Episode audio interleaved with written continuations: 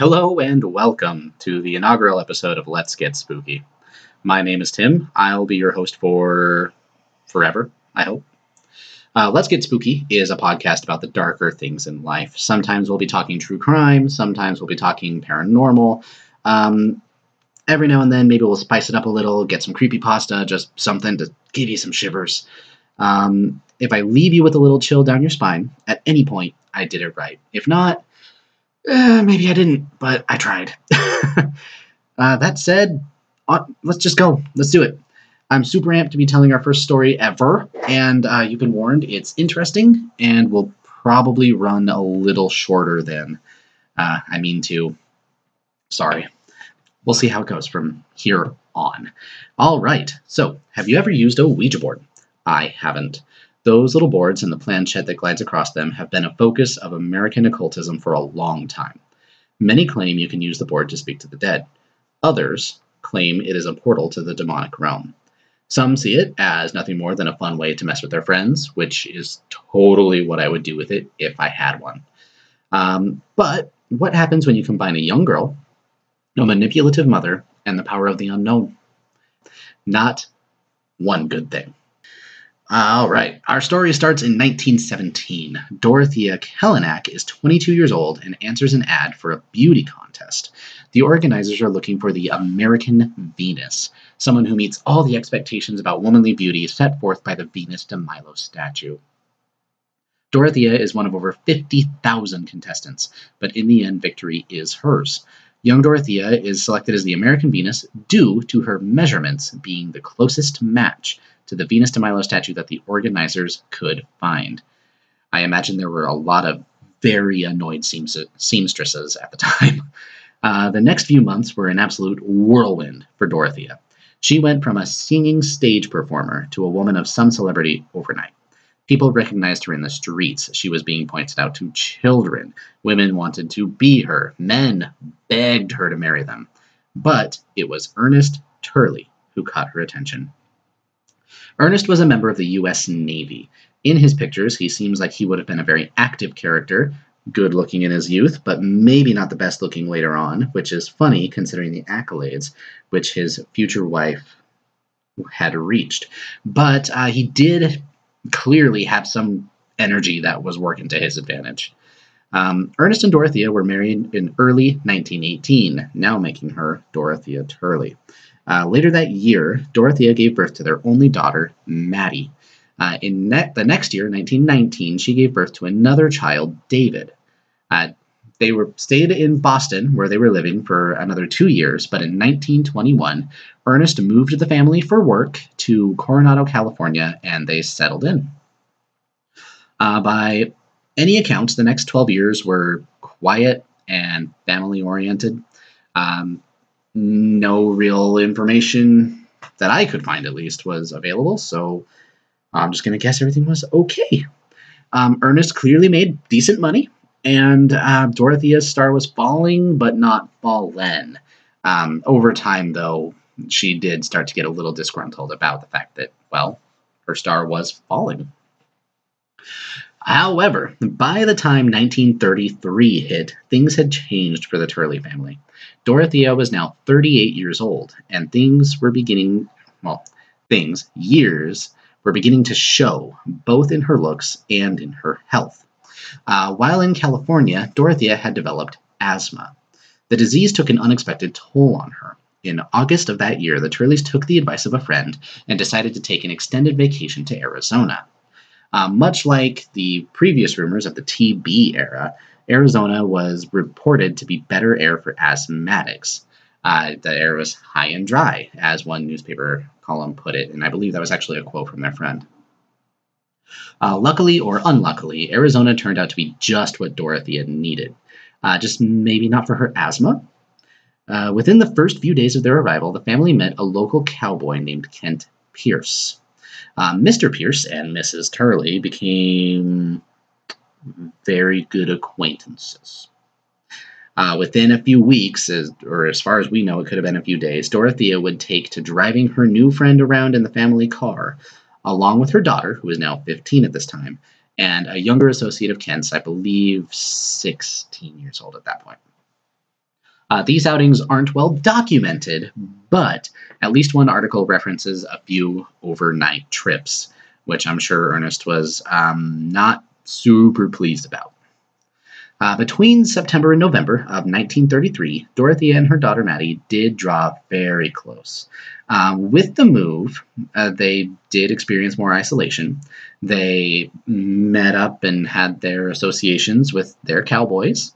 And along with this came the Ouija board. Uh, before the move, some indeterminate amount of time before, Dorothea had purchased a Ouija board and started practicing using it with her daughter. Uh, Dorothea taught Maddie to use the board and gave her strict instructions that the board would never lie, and any commands made by the board must be followed. Uh, the pair would spend most nights together, huddled over a small table, talking to the spirits. Maddie, young and impressionable, immediately took to the Ouija board, but apparently so did her mother. Early in their trip, Dorothea had noticed some pictograms in the area. Uh, curious about what they were, she asked the Ouija board. Uh, the spirits of the board insisted that the pictograms were indicative of a nearby buried treasure. With a location and ideas of wealth swimming in her head, Dorothea set her husband to work. Ernest went down to the local store and purchased plenty of digging equipment and a couple sticks of dynamite. Side note, can you still just buy dynamite? I don't think so, but it'd be kind of cool if you could. Just saying.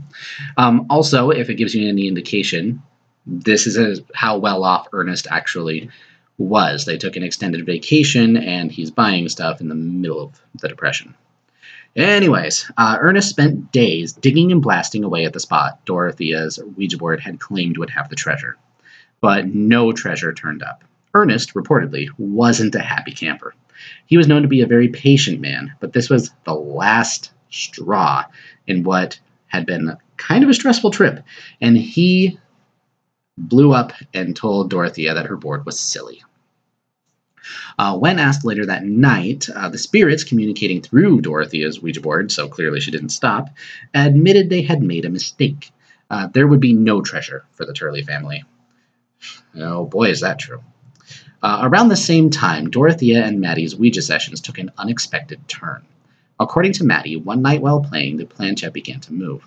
The mother and daughter sat on opposite ends of a rough table. Their sparse shack was lit only by a couple of candles. Cold and sweat and eeriness filled the air. Dorothea asked what the spirits wanted. Letter by letter, with excruciating exactness, the spirits demanded that Daddy must die. This same command was given over multiple sessions.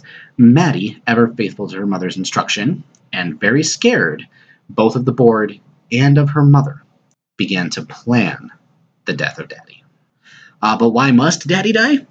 According to Maddie, it was so that her mother could marry her new flame, Kent Pierce. She called him her handsome cowboy. Uh, Dorothea wanted that swaggering cowboy all to herself. Now, as the news articles have it, this revelation maybe shouldn't have been a huge surprise to Maddie. Uh, reportedly, Dorothea and Ernest had been fighting a lot during this vacation. Um, I wonder why. Dorothea had even made death threats a couple of times. Uh, she also, in just casual conversation, had asked about Ernest's life insurance policies. Ernest, hopefully not suspicious, let her know that he had $5,000 in life insurance. And today's money, 2020 for anybody who is listening in the future, that would be very near $100,000 in today's money. Yeah. Uh, but Maddie never once questioned the validity of validity of her Ouija board sessions, and definitely didn't question her mother. On November 18th, a full two months or three months after um, they had moved to Arizona, Maddie was enlisted to help her father with the daily chores. It was David's birthday. I remember him, so he's their second child, and he should be 14 right now. Um, on this day, I suppose. Uh, Dorothea decides she's going to take David to town to go ahead and buy him supplies for his birthday party. Um, Maddie and Ernest, in that case, are going to go do all the chores. Uh, so Maddie and her father set out to do what needs doing. Uh, the family had just acquired a cow, and in addition to that, had been the auditory and olfactory witnesses to a cat skunk fight under their Arizona mountain shack the night before. Sounds awful. Just just awful. Um, due to this skunk issue, Ernest insisted his daughter bring along the shotgun he had bought her for the trip. Smart, smart man. Shoot that skunk. You do not want. Mm-mm. Anyways, uh, Ernest and Maddie went out. Uh, they milked the cow and started back. Uh, Ernest was in front and Maddie in the back with her shotgun at the ready. As they walked, the words of the board and Dorothea's desire to marry her cowboy floated in Maddie's mind. She raised her shotgun, lost her nerve, dropped it, picked it back up, and fired. Shotgun pellets ripped through the hip of her father. Another shot rang out, and another several pieces of lead tore into Ernest. He dropped to the ground. Maddie immediately ran to him and apologized. She felt just terrible. As far as her father would ever know, she had made a stupid mistake and dropped the gun where it went off. Her father chastised her for not being careful and sent her off to find a doctor. It would take many hours of surgery and a military funded flight to try and save Ernest's life, but on December 26th, he died of an infection at a nearby base. Uh, days before Ernest would die, December 23rd, local law enforcement saw that things weren't adding up. Uh, the doctor, who had removed most of the shotgun pellets, was adamant that they had entered Ernest's body at a downward trajectory. Uh, Maddie's story to both her father and the police indicated that the shotgun went off when it was dropped, which would have given the pellets an upward trajectory. Uh, for anybody who doesn't know, trajectory is just the direction the bullets are going, right? So down if it's from the shoulder, up if it's from the ground. Um, it didn't take long for law enforcement to confront Maddie with this information, like same day. And she folded. Oh, God, did she fold. Immediately, bawling, sobbing mess, uh, she turned into a little paper football that they could kick down the road as far as they wanted to. Maddie told the officers all about moving to Arizona. She told them all about spending time with the Cowboys. She told them all about all the Ouija board sessions where she'd been pressured and pushed to murder her own father. Um, with such a quick confession and being very open about how bad she felt, uh, Maddie pleaded guilty to killing her father on, I believe it was January 17th, 1934. So, very quickly, uh, about a month.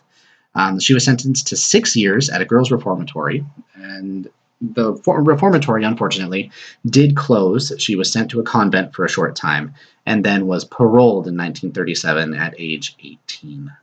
Dorothea, meanwhile, was convicted of murder and sent to prison in July of 1934.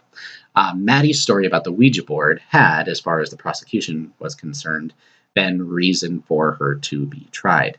Um, obviously, as far as the court was concerned, um, there was no spirit speaking through the Ouija board. It was all Dorothea. However, due to the way that the case was handled, uh, the Supreme Court of Arizona would later reverse the decision based on religious discrimination. Um, a new trial period was set, but unfortunately, uh, as the prosecution looked at it, they did not feel that they had in, enough evidence to try her again, um, and Dorothea was released. Uh, Kent Pierce, way back in 1934, uh, 1933, 1934 there, uh, was questioned to see if he had any involvement, but uh, he denied flatly any illicit relationship with Dorothea and denied that he had any knowledge of the murder. And neither Maddie nor Dorothea uh, fingered him, ha, fingered him for the uh, crime, so police just let him go. Um, for murdering poor Ernest Turley and ruining everybody in that family's lives. Um, both Dorothea and Maddie were free as uh, free as little birds um, by 1938. Um, mother and daughter, as far as anyone knows, never spoke again, though. Uh, Maddie was very open about the fact that she felt Dorothea had manipulated her, and she was very angry.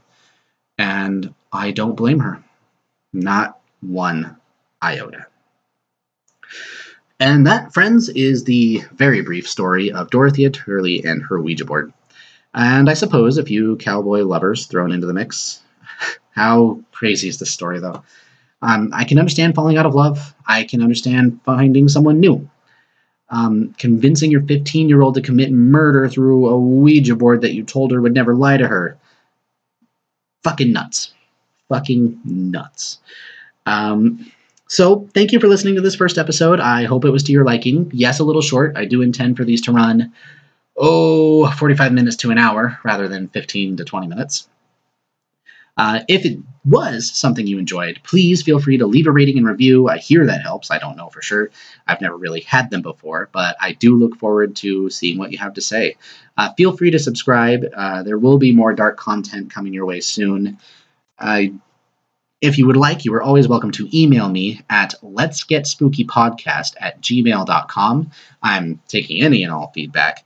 Uh, in addition to that, I would like to sh- give a huge shout out two, and bear with me, it's going to take a second. I somehow lost my web page. That's not going to work. There we go. Unknownmisandry.blogspot.com. Um, they actually had a complete listing of the old articles about this case, and I honestly could not have put this together as quickly as I did without that resource. So, huge thank you to them. Feel free to check it out, it's pretty cool. Um, yeah, and that's all I've got for you. In the meantime, have a good night. Stay spooky.